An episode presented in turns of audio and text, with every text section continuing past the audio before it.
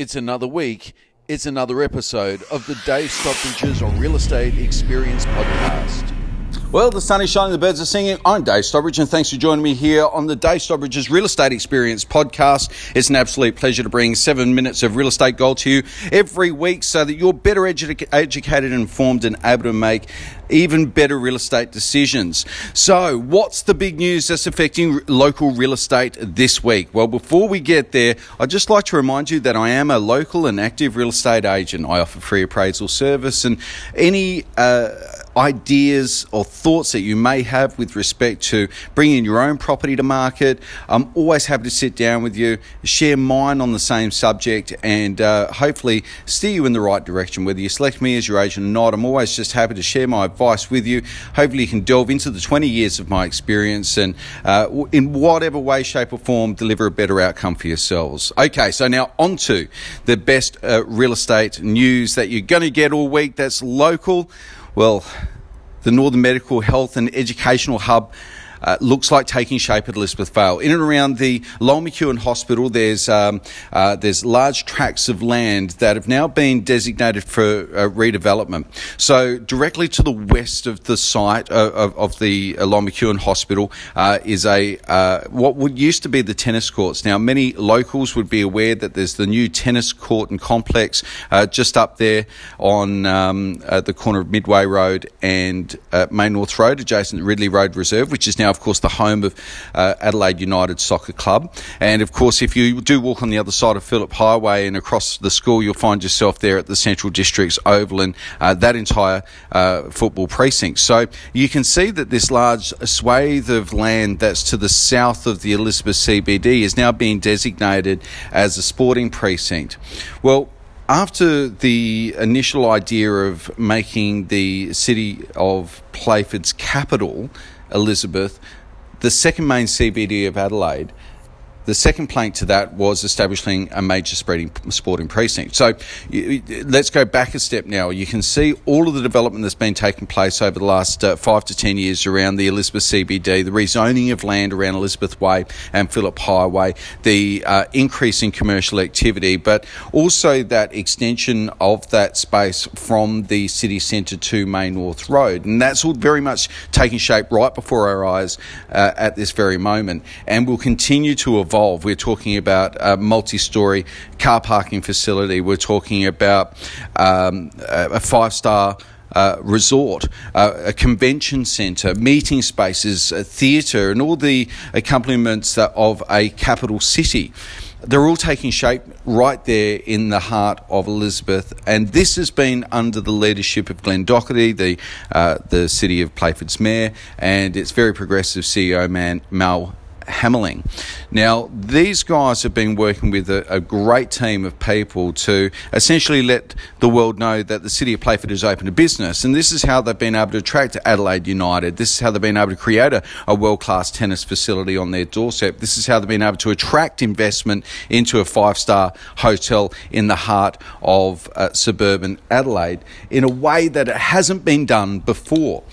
So these guys know what they're talking about, and with most plans there's a three-pronged strategy. So the third prong there being this health, medical, education and innovation precinct. Now that's a big mouthful, so we're just going to call it the Lyell McEwin area for the sake of this podcast. So in and around the Lyell McEwin area, which is of course our major regional hospital, there's the land directly to the east, which is where our office is at the moment at Fluid Solar House. And behind that, you've got the Elizabeth Vale Shops, which is a bit of a decrepit 1960s built, housing trust built group of shops, which unfortunately over recent times haven't received a whole lot of attention from their landlord. And I don't completely blame him, because it's already zoned as such that you can have multi-storey development through there. So you can imagine that this chappy is sitting on a gold mine, but really I think the time is up, because this precinct proposal is exactly what this gentleman would have been hoping for. It's right there. His property is strategically positioned, and this serves as an excellent opportunity for him to pass the baton on to a large-scale developer who's going to use that site, that key site, as an integral part of this precinct that will involve university presence. It will involve hopefully integration of the primary school into this overall environment. I mean, what a great opportunity for local kids to be brought up in an environment that's all around them is medical educational excellence. We do know that people are a product of their environment, and I can see how this can enrich the lives of children themselves. I'm a local myself. I went to that kindy and can understand how being in the right environment or the wrong environment can have a dramatic effect on any young person's life. And so for those kids, I'd love to see their activities somehow integrated. It'd be wonderful to see them imbued with some of the amazing work that's going to be going on but at their doorstep. So this is so we've got back to the sites. We've also got some residential land that's all in private hands, that's just to the north of the hospital. Now, that space is a little bit more of a difficult one to tackle because you're dealing with multiple landlords, but people do hold properties in that particular part of Elizabeth Vale right now. I would say have the most to gain from the announcement that was made yesterday. Now, the announcement was that this whole precinct is now basically heading towards a master plan, so that there can be then outreach to developers and a vision crystallised, so that others can safely invest in the idea that was flagged at yesterday morning's meeting. Now, we heard from a gentleman by the name of Danny O'Connor. Danny is firstly an extremely impressive human being. He was one of the most compelling speakers that I've heard in some time. You can certainly see he's living in a space of his passion, and that being that he's essentially the glue that's holding the Westmead development at Parramatta together at the moment. Now, Parramatta is the second CBD of Sydney, and that's exactly how the City of Playford is trying to position Elizabeth as the second CBD of South Australia, and as such are going to experience a population growth of around 1 million over the next 20 years. But their medical and schooling facilities within the precinct were barely sufficient 15 years ago, and certainly won't deal well with the burden of an extra million locals calling the place home. So there's a particularly difficult task in front of somebody like Danny, whose job it was to coalesce the resources that were available into a plan to enter into strategic partnerships and build great relationships with all the necessary stakeholders to ensure that every cent was spent well in transforming this area from a place that barely serviced the needs and requirements of its community in the 1990s to one that will deliver it for 30 and 40 years into the future. And as technology changes and people's lifestyles evolve and people's expectations of technology revolutionise, this is obviously a hard job, a difficult job, and a very smart man, capable man in control of the process there. But he's been able to hold that community together and have them on a track towards a vision that is to the betterment ultimately of them all through good use of making collective use of additional infrastructure, and making sure that they're not doubling down on expensive infrastructure where it can be shared, repurposing some older sites, rejuvenating previously neglected spaces, demolishing what wasn't working and no longer held value, and rebuilding spaces that integrate with the new environment that's popping up around them. So it's easy to see why Danny was the keynote speaker.